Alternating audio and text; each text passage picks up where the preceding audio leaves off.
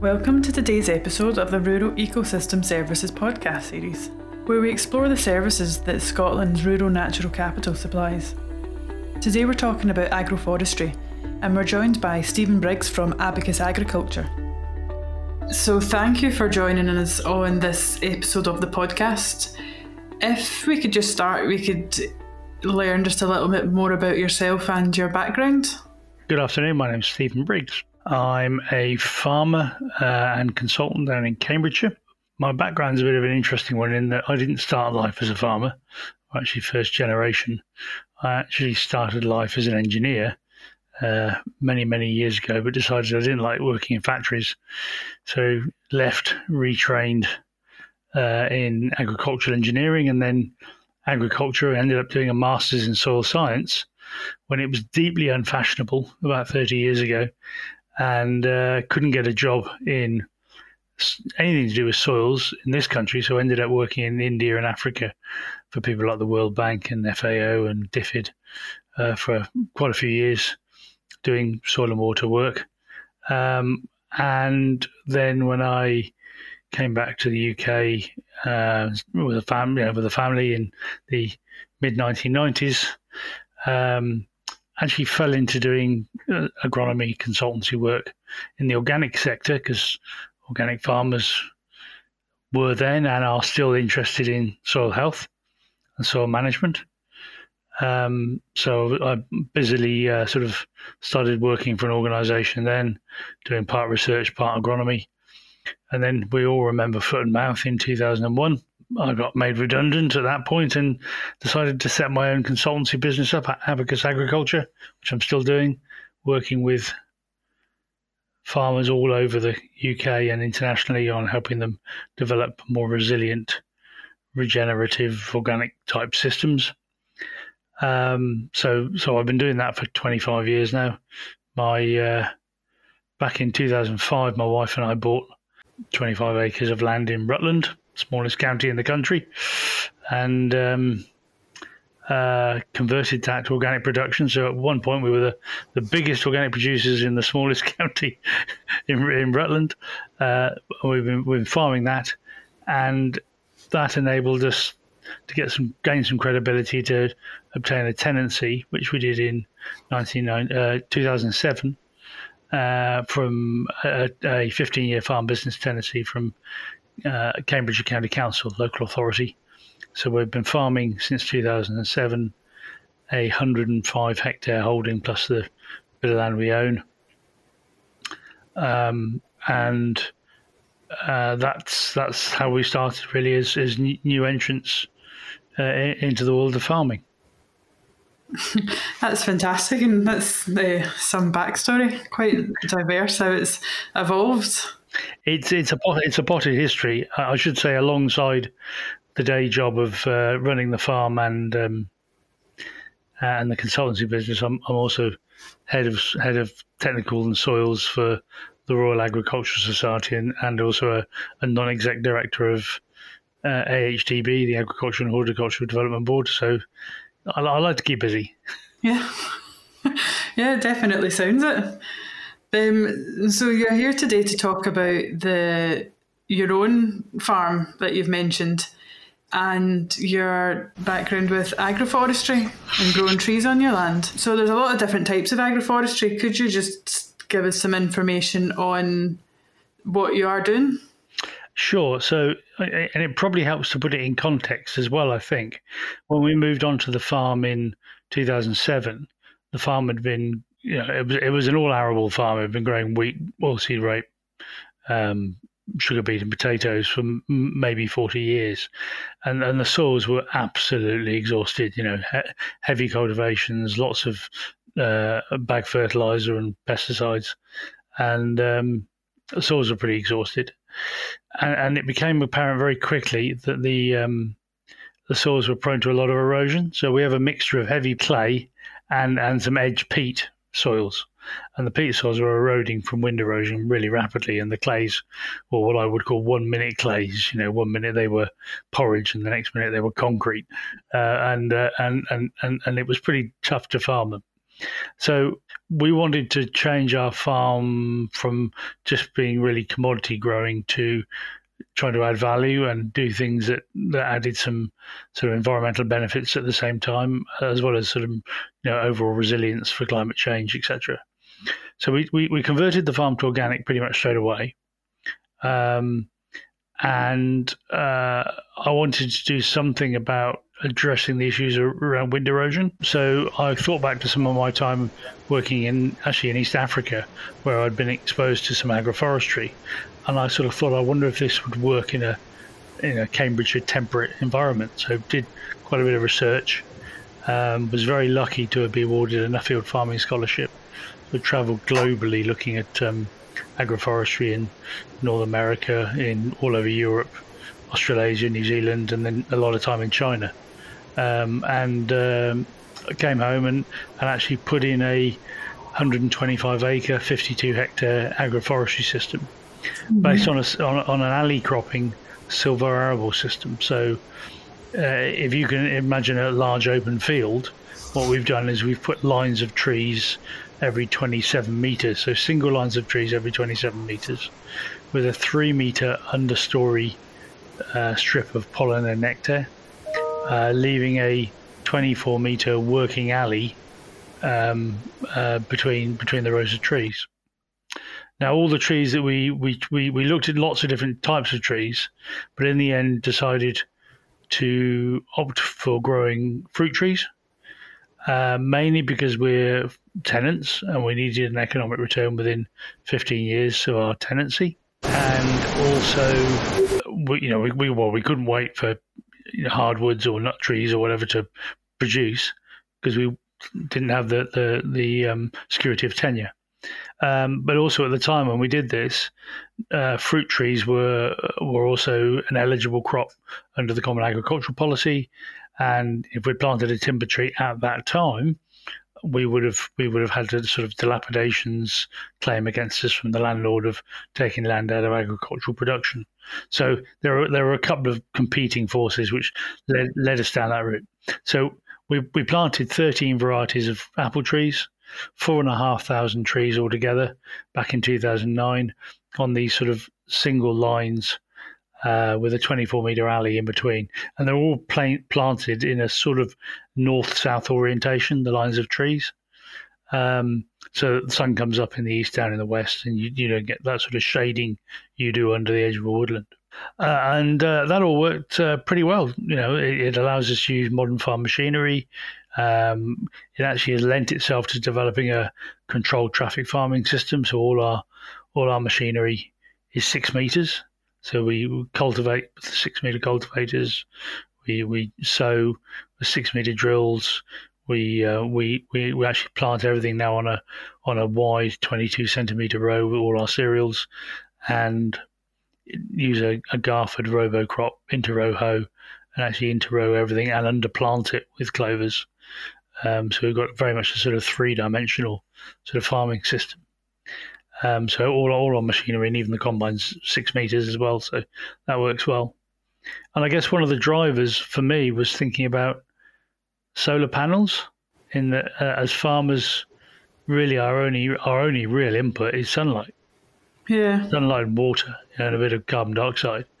Um, and as a cereal farmer, come the end of July, beginning of August, we turn the solar panels off. We're just waiting for crops to dry in the field and and not building carbon from photosynthesis at the time of year when there's maximum solar radiation.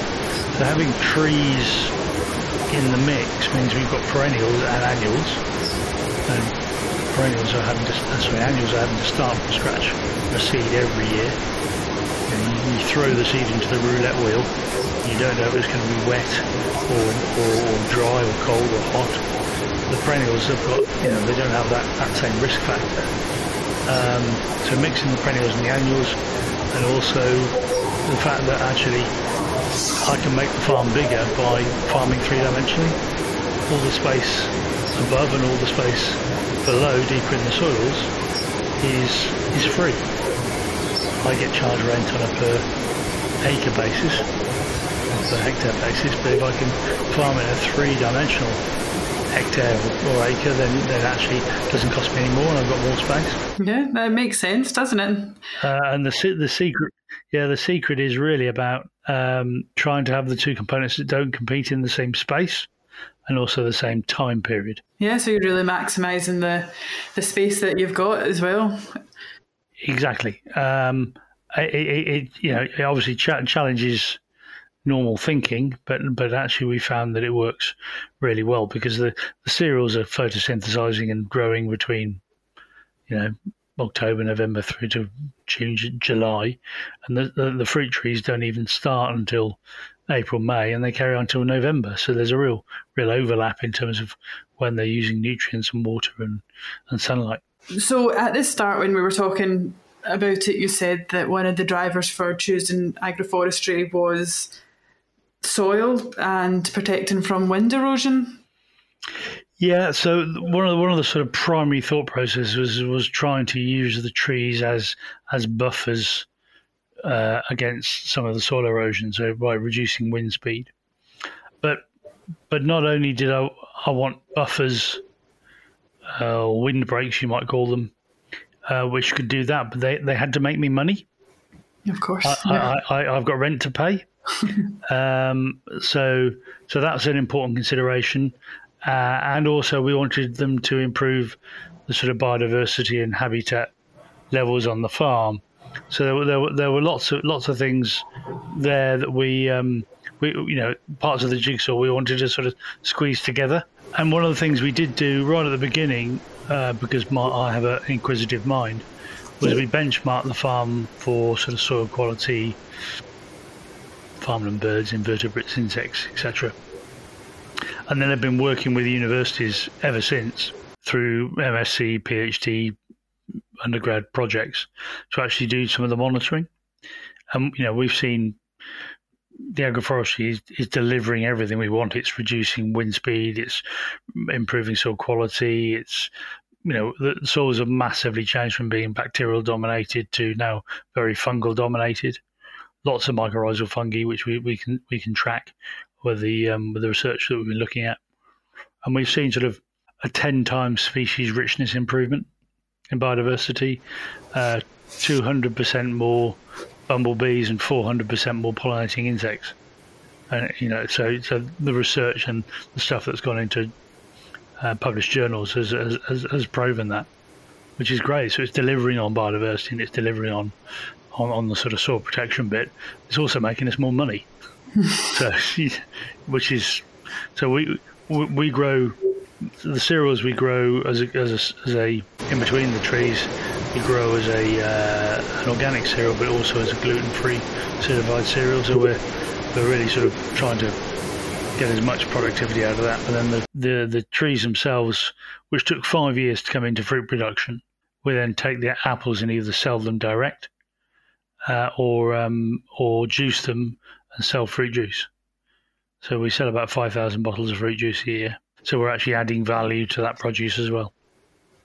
Yeah, that, that yeah, that sounds pretty fantastic. That was you've answered one of the questions I was going to ask about benchmarking and like baseline and seeing the species that you had before you started and the soil quality. Yeah, uh, too often, you know, uh, we, we, as farmers, we sort of go down a road and, and it's only sort of a few years down, and you think, well, this is doing some good, but I can't remember what it was like well, I've got nothing to compare it against at the beginning. Yeah, I was quite sure quite sure to do that before when we started, um, and it gives us something to measure against.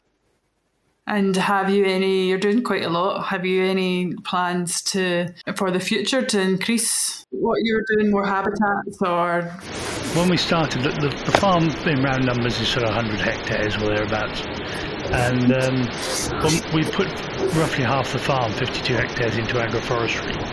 Uh, and of that, of that 52 hectares, only only four hectares is actually occupied by these understory pollen nectar strips with the trees in. So it's only 8% of the land area, four hectares, four and a half thousand trees on, on 52. It's only 8%. So 92% is still doing what it was doing before. We planted that 52 hectares, that's now 13 years old people say, well, why don't you do the other half of the farm? Uh, it was never intended to be a research project. It was a commercial activity. we actually sunk quite a bit of money into building a farm shop and retail business. Um, so we, we opened Harvest Barn Farm Shop about uh, four years ago. Two years of that's been in COVID, so it's been a fairly bumpy ride. But um, I can imagine. uh, so we, we, you know, we we've diversified the business in so many ways, but by opening the shop, that gives us a retail outlet and, and direct access to customers. And, and actually, I didn't expect to have half the farm with agroforestry and half without, but I think I'm going to keep it like that. Partly because about with tenancy and uh, and return on investment, but actually it gives us a really nice uh, with and without type comparison. Yeah, and it kind of lends itself. I know you said you don't want it to be a research farm, but it does lend itself to show the before and after and what the differences you can make versus keeping it as is. Well, it, it came home to us. What we've said, a lot of these researchers have come through uh, and looking at stuff on the farm, and they quite often do transects and measurements on areas without the agroforestry managed organically, and then the agroforestry that's managed organically, and then with a neighbour over the road under a conventional system, and it's just like walking up three steps in terms of yeah. soil quality, um, you know, biodiversity, etc., etc. And when you were first implementing the uh, the trees, what was the process? If so, if somebody else wanted to kind of replicate what you've done, what what would be the first steps that they would have to take? Well, I, I, guess the first thing one needs to think about is what, you know, what are what are the objectives? What are we trying to do on the farm?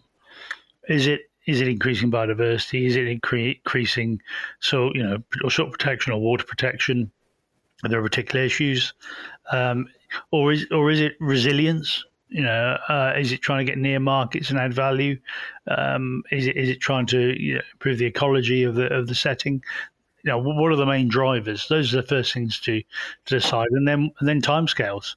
You know, if you're a landowner uh, that is planting trees for the next generation, and you can wait 25, 50 years for an economic return, then fine. But you know, if if you need an economic return much quicker, so these these parts of the jigsaw sort of need to be defining objectives is the first thing.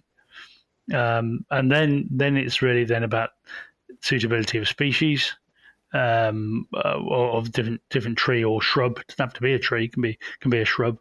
Uh, tree tree types, um, and then researching sort of markets.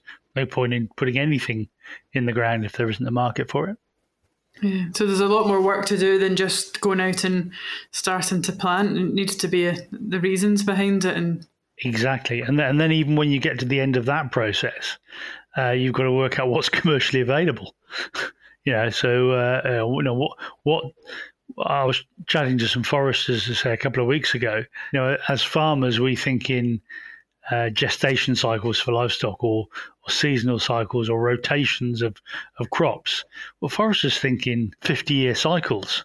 Uh, they, you know, they, as one forester said to me, you can hide your mistakes really well, really well because it's the end. Of, you know that you you think in careers, and that's, if you make a mistake, that's somebody else's problem. Uh, um, but uh, with climate change, especially, what may be suitable today might not be suitable in 20, 30, 40 years' time. Yep, you need to kind of plan for the future as well as planning for what works now. E- exactly, uh, and then there's all the all the legislation one needs to think about as well in terms of how things fit into you know, the devolved regions' uh, domestic agricultural policies. You know, it was in some ways it was easier under the Common Agricultural Policy because we're all under one program, but now we're developing our own domestic policies at uh, um, you know country levels uh, agroforestry is, is starting to feature in quite a lot of those country programs. And know, you know, south of the border, down here in England, agroforestry will feature as part of ELMS and the sustainable farming incentive, which is which is great because you know a decade ago you went to talk to DEFRA and they said, "Oh no, no trees, that's Forestry Commission," and then you went to talk to the Forestry Commission, they said, "Agroforestry, no, that, that's farming," and and no nobody was taking any ownership, but that's really changed um, and there's a lot more interest and a lot more recognition that you know, trees have a role in terms of carbon and biodiversity and cycling uh, carbon dioxide You know, they're the lungs of the planet. And if we want trees, we we we, we want we want we're probably going to have to have some trees in an agricultural context. And yeah, um, I think you've shown that the benefits that they can provide in an agricultural concept. It, it, well, there's a couple, a few surprises for us actually. Um, uh, one, one, I guess I'd underestimated the value of trees for livestock, and we don't have really have any livestock here. We've got we've got sort of sh- some sheep and some goats and stuff, poultry on the farm for our farm shop, people to sort of look at.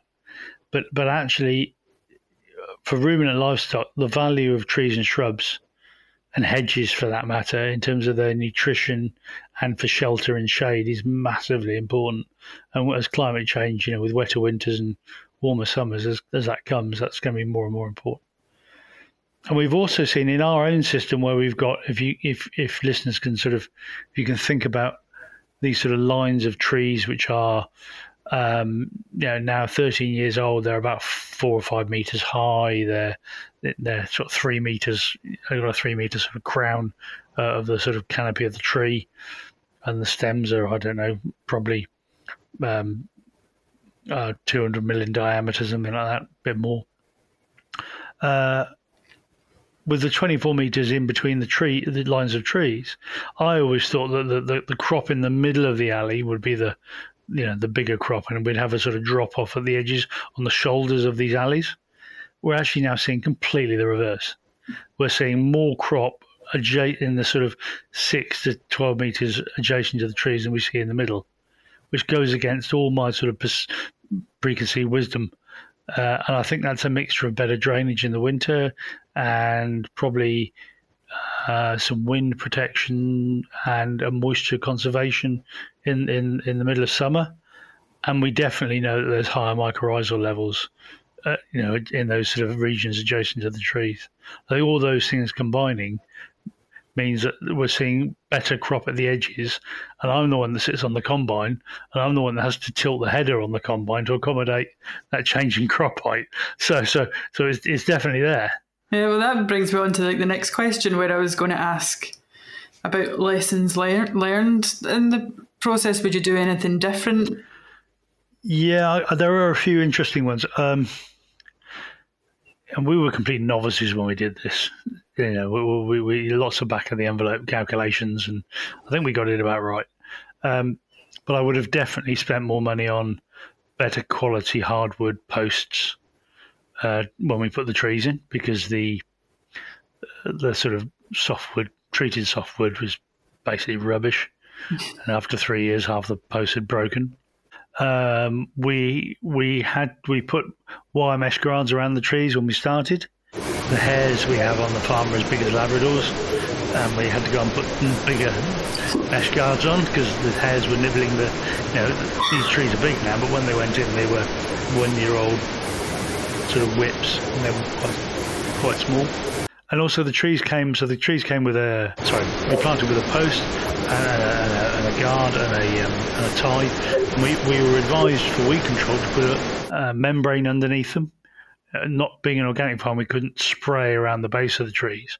So we put a, a geotextile, sort of one meter square, which has worked really well really well, uh, kept the weeds down. But you know, ten years later, that's now a nice little warm, dry environment for voles.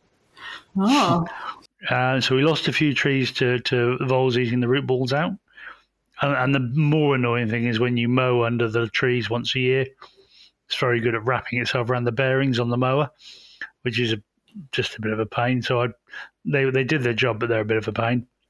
On the plus side of having all the voles, we're actually overrun with barn owls. Oh. So, so the resultant factor is the bar, the uh, the guy that comes and does all our barn owl rigging for us. We've got five barn owl boxes on hundred hectares. I mean, last year we fledged thirteen barn owl chicks.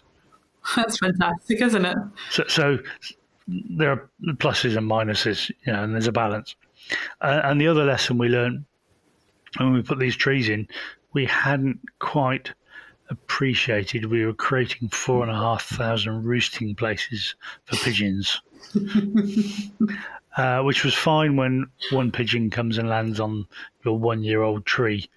you know, and perches on the top of it. But when t- two of its mates come and give it company, and, and you end up with a thousand trees being damaged, you know, by the by the top of the tree being snapped out, it's a bit of a nightmare. So we we, we solved it by actually going back and putting a uh, sort of three meter bamboo cane. Um, four and a half thousand bamboo canes went back in and put those in against the trees, and then the, the pigeons land on top of the bamboo cane. Oh, right. Okay. So you're kind of just diverting them to the the cane. Oh. Uh, hmm. and, and, and obviously, you know, the odd rabbit on a feeding platform brings in the raptors and and the raptors control them as well. But yeah, um, yeah that's not a problem now because the trees are big enough but it was certainly a problem in the first couple of years. Yeah well that's some good um, hints and tips especially with the the the pigeons. That would be quite painful to but i mean four and a half thousand bamboo canes into trees that how, how long did that take you? Well, a couple of mornings so yeah, yeah, everything. Uh, yeah, and then there are other things. So you know, one thing we found is that the, the, the pollen and nectar strips that we planted with about 13 different species under the trees, they they, they constantly change. So year one to three, it's with some species, and then other species take over, and other species take over. They're now they're now sort of grass strips with pollen uh, a nectar species in them. So it's grass with clover in now, pretty much. Whereas there was a lot of oxeye daisies and campions and sainfoins and all sorts in there before, and some of that survived and some of that hasn't. And when, how often do you do your biodiversity audits or your species? Is that the just ongoing? So you know, there's a constant. We we have a constant sort of flow of research students coming through the farm and get those to do them. But the the bird audits are done as well on a three year cycle. Oh, well, that's great. Thank you. I think we have covered um, quite a lot on this topic, so thank you for coming to speak to us today. I mean, the, the, if, if people are interested in agroforestry, there are there are a couple of things I would direct them to. Yeah. Because I think it's useful. Um, there is in the in uh, UK there's something called the Farm Woodland Forum, which is a which is a very low key membership organisation, um, which people can who have an interest in trees on farms can get involved with. There's also um, a European Agroforestry Federation, uh, which uh, I helped set up after too many bottles of wine in a restaurant in Paris back in 2010 11. Uh, and uh, uh, and that was quite formative actually because because that started with just sort of three countries and now it's 24 European countries and a fair few hundred members. So there's a, there's a great sort of groundswell of uh, uh, information, but also you know um, interest in agroforestry. Um, and you know, I, I, never envisaged back then. You know, I, I, stood up in the Parliament in Brussels in 2012 with a, an Irishman and a, a Greek gentleman. I'm sure there's a joke in there somewhere, but um, uh, we stood up and lobbied for change under the Common Agricultural Policy and got a change we got the 50 trees per hectare limit moved to 100 trees per hectare. Uh, so you can plant up to any species of 100 trees per hectare across Europe on agricultural land, and it remains agricultural. It doesn't become forestry, and that's a that's a great benefit, really, for um, uh, for pushing agroforestry forward. Okay, well, thank you for for doing standing up in the Parliament and getting that done. yeah, I don't think they let us back in now. You know. I don't, don't think we get a day pass to go into the EU Parliament anymore. Well, thanks again for coming on and, and, and talking. It's a pleasure, and uh, I hope uh, I hope it's of interest to, to listeners. Mm-hmm. Definitely. Thank you. Okay. Cheers, Rachel. Bye. If you would like to find out more about what we've talked about today, go to sruc.ac.uk forward slash exploring ecosystem services.